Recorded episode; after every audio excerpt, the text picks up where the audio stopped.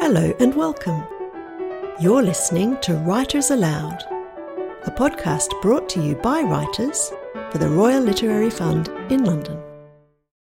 Hello and welcome to episode 403 of Writers Aloud. In this episode, Penny Boxall speaks with John Greening about poetry as igniting little moments of history, poetic inspiration as a gap that you feel yourself into, goers and duds, her move into other genres such as children's historical fiction, and her advice for young writers.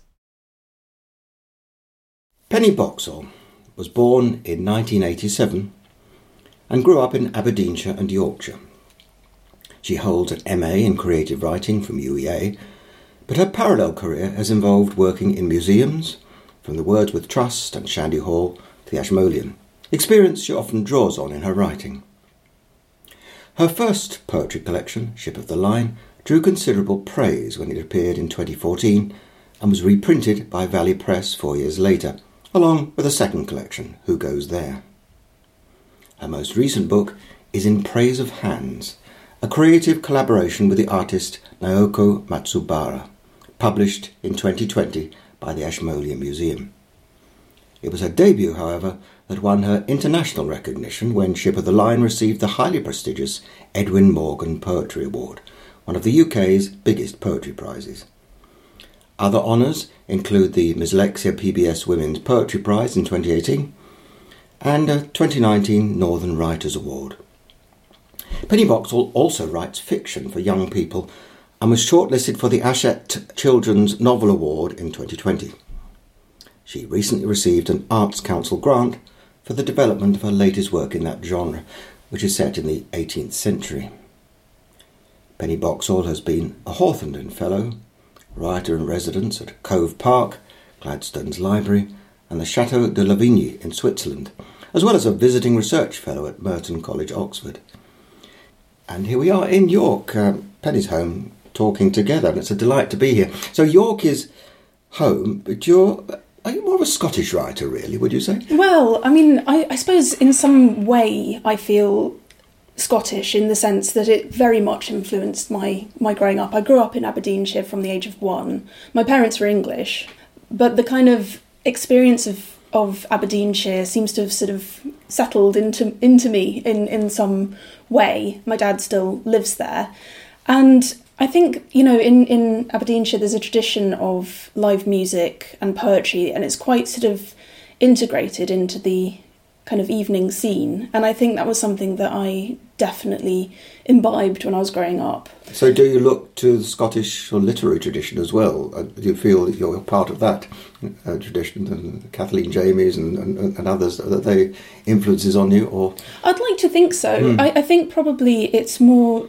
to do with an interest in image and landscape image than perhaps to do with language. But I think that, yeah, that tradition definitely informs my work. But I also feel, you know, actually very much a British poet. I think there's a lot of, of English work that goes into my writing, and I, I'm sort of quite.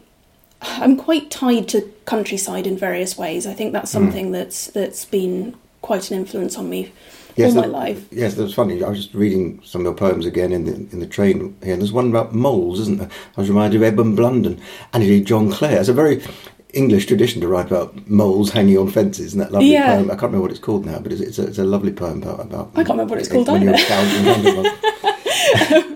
yeah, no, it's um, it's definitely something that sort of these these images that come to you, often quite strange images, mm. I think, in the countryside. It's something that juxtaposes a, a, strange visual in a particular context, I think definitely sparked something for me. Mm. And also because, you know, I think moving as a baby to um, Aberdeenshire and then as a young teenager to Yorkshire, I think I've always been alive to these contexts and kind of noticing things that take on a slightly different nuance in, in various places. Mm. So I think that's that's all fed into the kind of interests that I have in, in my writing. Yes. Of course, the Edwin Morgan Award, Edwin Morgan, great Scottish poet. Uh, Did you ever, ever see him? Uh, I didn't. No, No, sadly, no. Mm. And so, what was the effect of winning that extraordinary prize to have won? Yeah, I mean, it was just a huge validation. I was utterly flabbergasted to, to win it, and I think it just gave me confidence to try something new because it felt like just a big yes from someone, and that, that really did feel wonderful.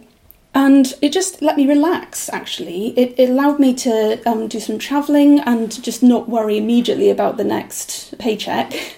And that is enormously freeing. And, you know, that travel is often what sparks ideas for writing. So, you know, I've, I've produced a lot of poems since then. Who Goes There was produced sort of after the Edwin Morgan. And, you know, I have a couple of collections which are pretty much finished sort of subsequently as well. So it's it's just about freedom and relaxation, I think, which Yes, yeah, yeah. I, I couldn't be more grateful for it really. So, Ship of the Line, uh, why that title? Well, it went through many iterations. Mm.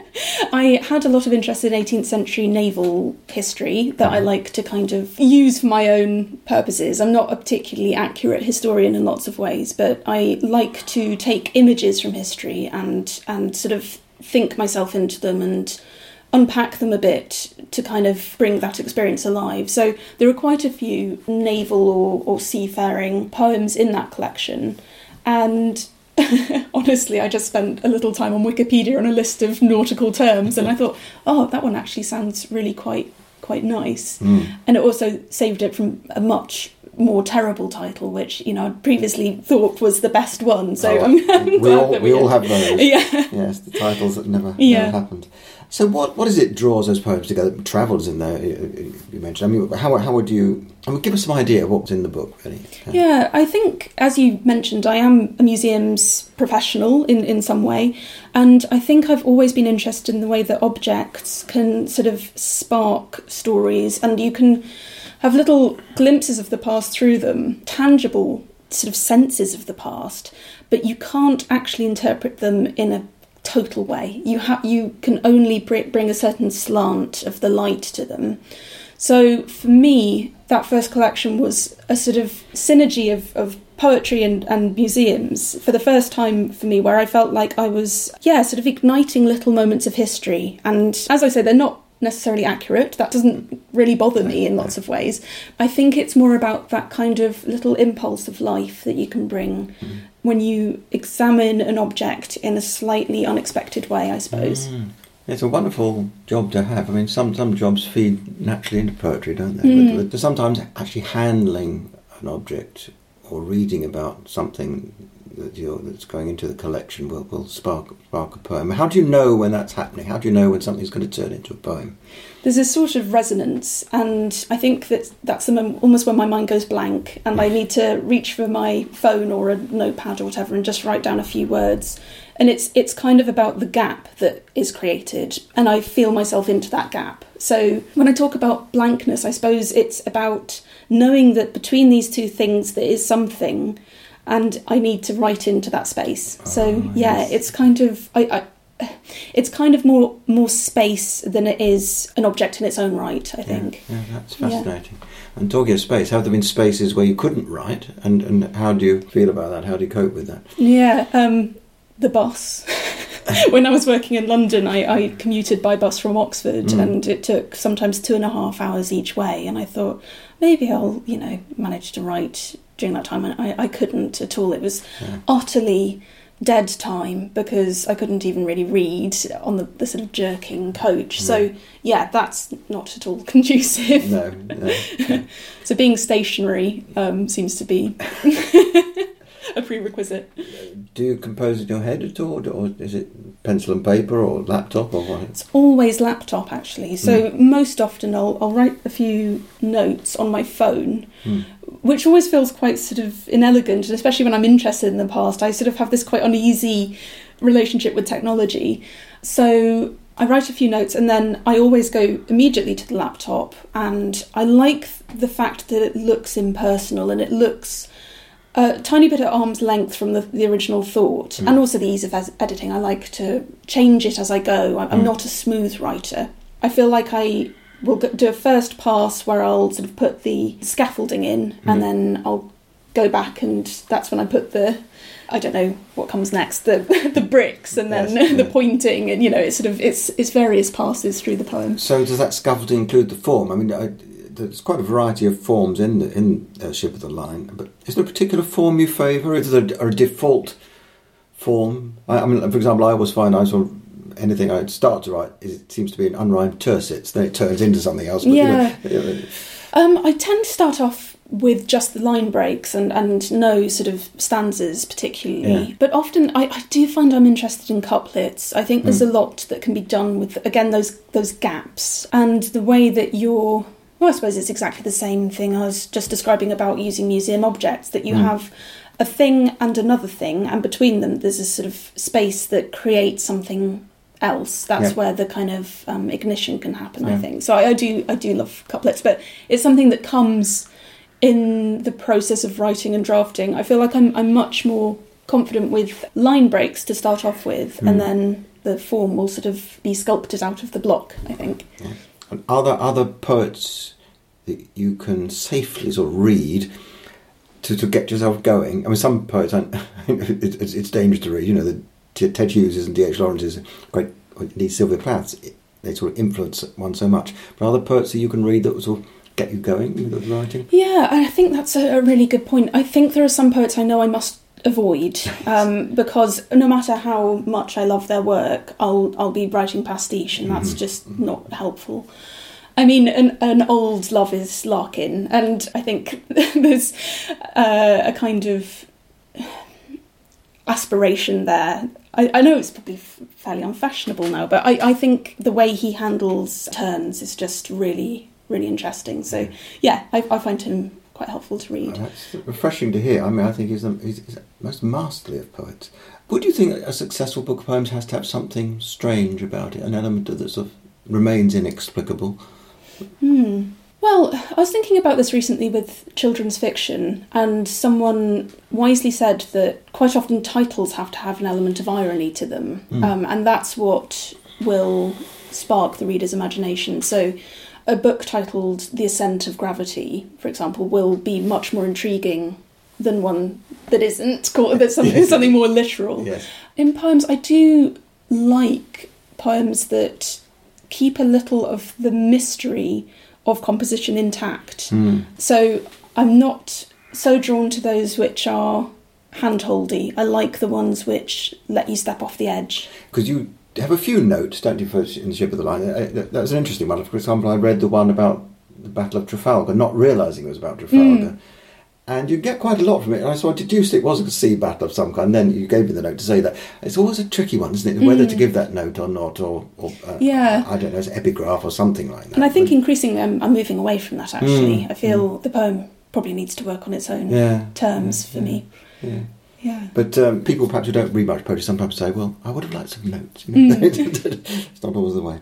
So I'm interested whether you revise much. Is are you one of these obsessive revisers, sort of, or is it uh, sort of there in one go? I think I tend, for better or worse, to spend quite a long time actually creating the poem in the first instance. But then either it works or Mm. it doesn't. And I've very rarely successfully salvaged a poem which doesn't have that resonance that I want in them. So it feels like, yeah, I, I can construct it and then it's either a goer or a dud. And are there a lot of casualties? I mean, do you have Uh, um, what sort of proportion? Increasingly, actually, Right, yeah. yeah. And when you go back to something from five years ago or something and, and, and work on it, or are they done when they're? I never have. Maybe I should. Um, I think it's just that maybe the excitement and the interest that led me to sort of put a poem together in the first place. If it's gone, then I feel the poem's gone with it. So Mm. I either try to capture that excitement in a poem, or or it's it's yeah, it needs to sort of go. And it was it was more of a an experience than something that I want to record. Mm. And then the issue of the I. Do you, do you use the first person a lot? And is it usually you? Uh, almost never originally. Interesting. Yeah, I, I used to use we um, Mm. quite a lot, but I, I felt very, very shy about using I.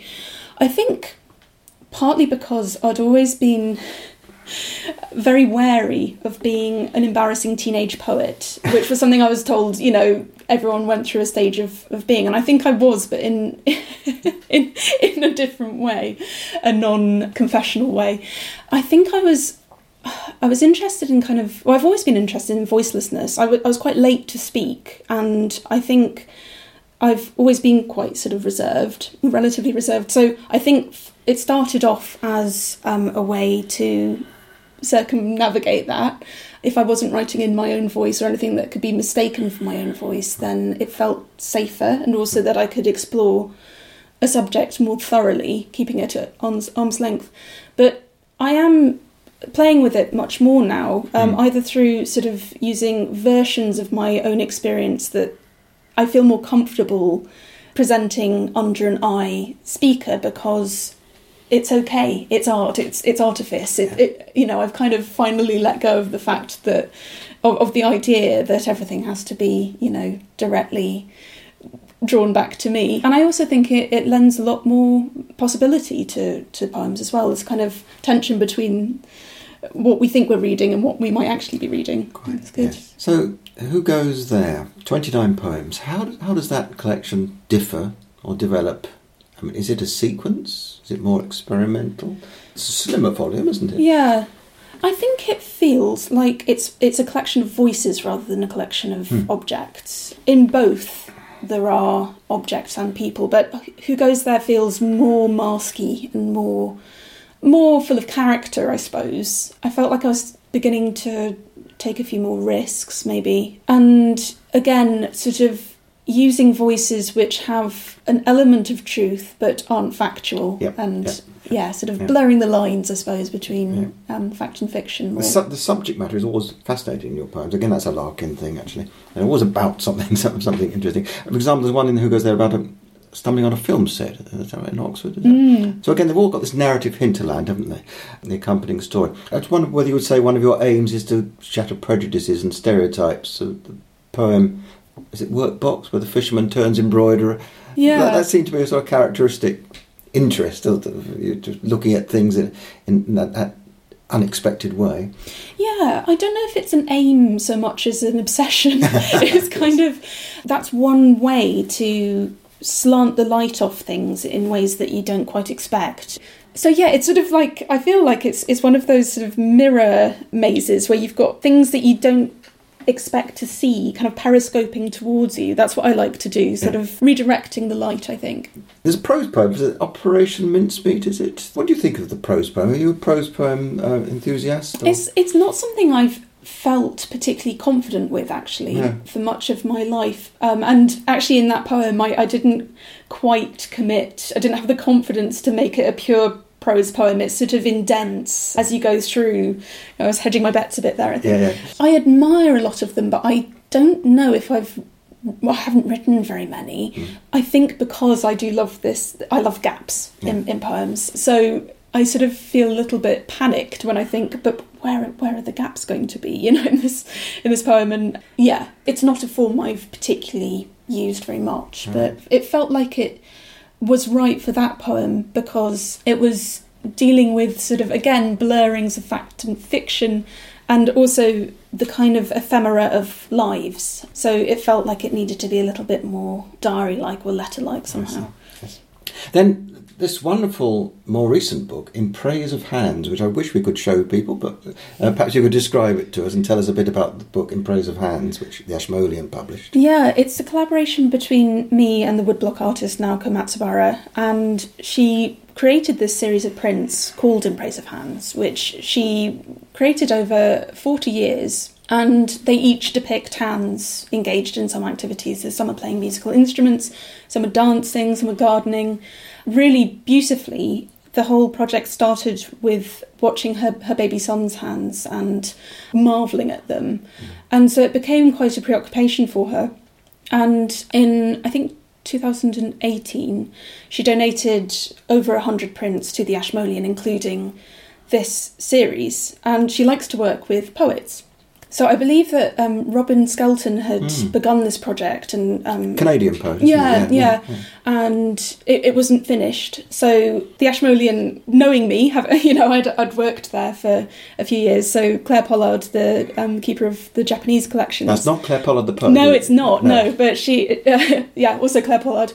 She got in touch and asked if I'd like to have a go um, writing poems for this series, and I was really happy to to do this because it's obviously exactly what I like to do. Yes. And I wanted to let the prints speak. I didn't want to be too prescriptive in the poems, so I went for often quite short poems. I probably went for clear visuals, or tried to, that kind of complemented the images because I, I didn't want to sort of send people in, in certain directions when I feel that the images are quite open often.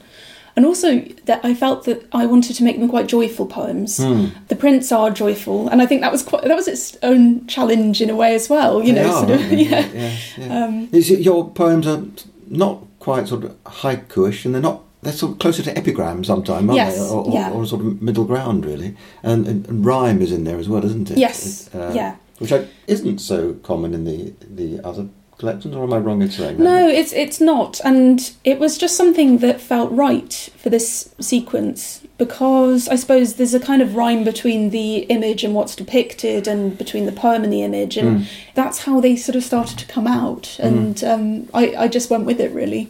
So this was written during coronavirus or published during the coronavirus? I wrote it in, well, the bulk of it in 2019 Right. when I was at Merton, and then the project sort of continued through 2020. Hmm.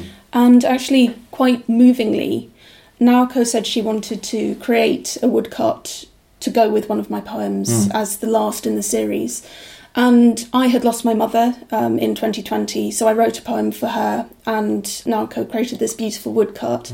And so the the sequence and the book are sort of bookended by images of mothers and, and children, Hmm. and it's so it sort of created this really lovely arc. Wonderful, yeah.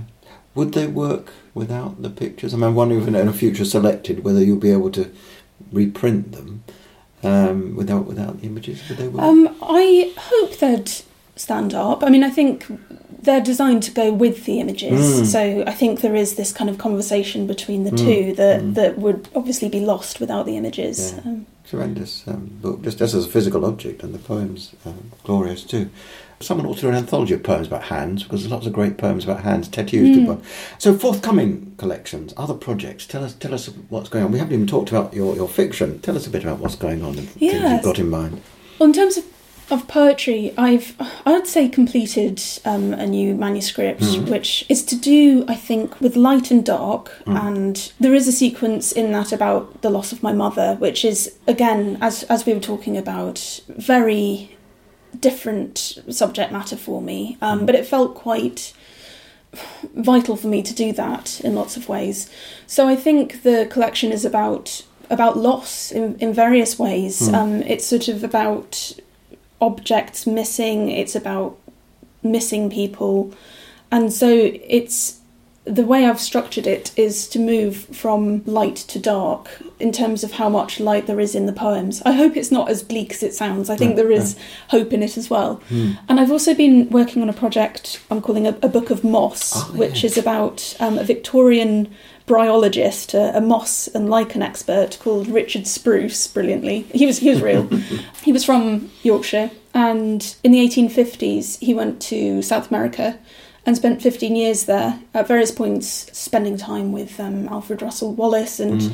and Bates, and he was collecting a variety of plants for subscribers, but also maintained this lifelong love of, of moss. Yeah. So the collection, it's a, a sort of narrative in poems. They're quite, I think, impressionistic. I, I use physical spacing on the page in a, a very different way from from what I've done normally. Mm. And I think it, really it's about kind of loneliness and obsession and the way that life can be constructed in the, the cracks, much as Mm. moss comes up in the cracks. Mm. So each poem is named after a, a different British moss, of which there are many hundreds and which all have fabulous names like Goblin's Gold and Portuguese feather moss and bird's foot wing moss and you know ev- every permutation.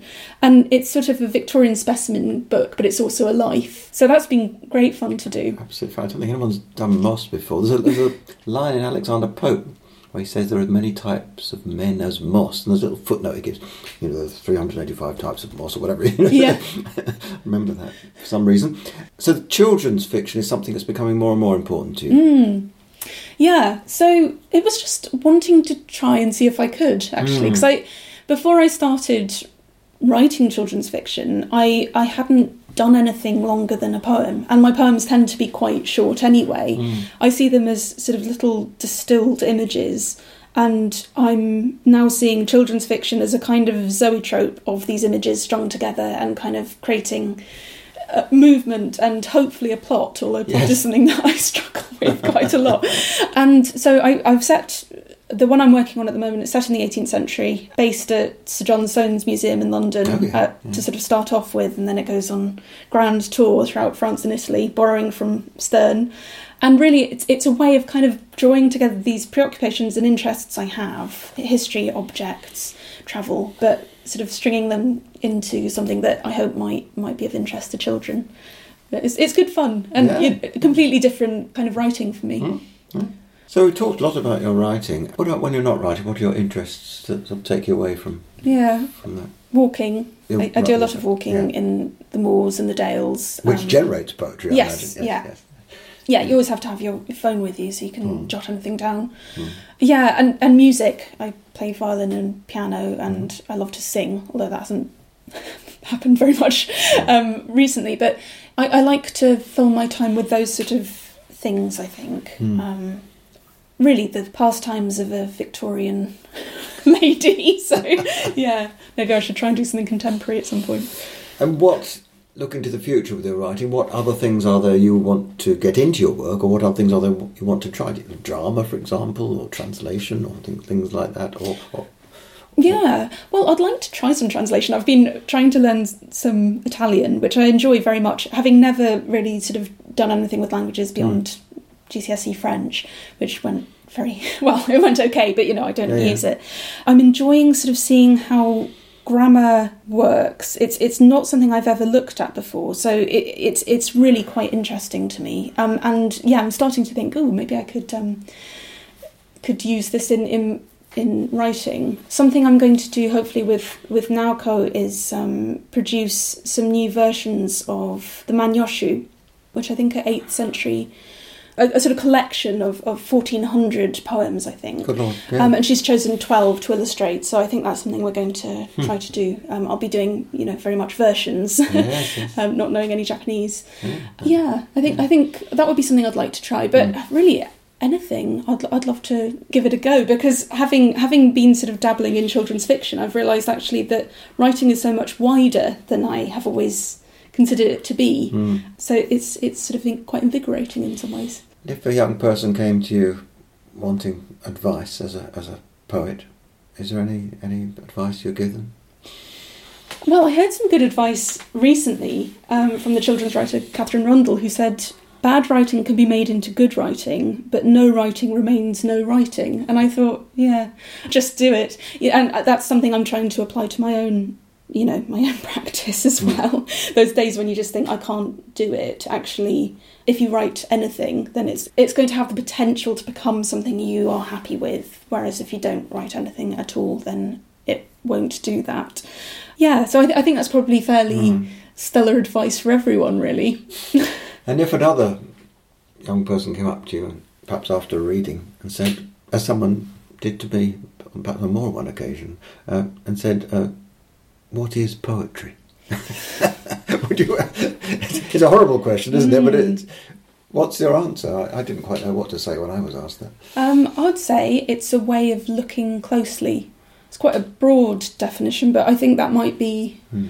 just about as as close as as I can get. Yes. And it's it, yeah, it's it's a way of focusing Hmm. through words on images of various sorts. I'd say. Penny Boxall, thank you so much for talking um, so eloquently about your work. It's been great fun. Thank you. That was Penny Boxall in conversation with John Greening. You can find out more about Penny on her website at pennyboxall.wordpress.com. And that concludes episode 403, which was recorded by John Greening and produced by Conan McPhee. Coming up in episode 404, in our Best Writing Advice series, RLF writers share the practical tips that they themselves have found most useful. We hope you'll join us. You've been listening to Writers Aloud, a podcast brought to you by writers for the Royal Literary Fund in London. To subscribe to podcasts and to find out more about the work of the RLF, please visit our website at www.rlf.org.uk. Thanks for listening.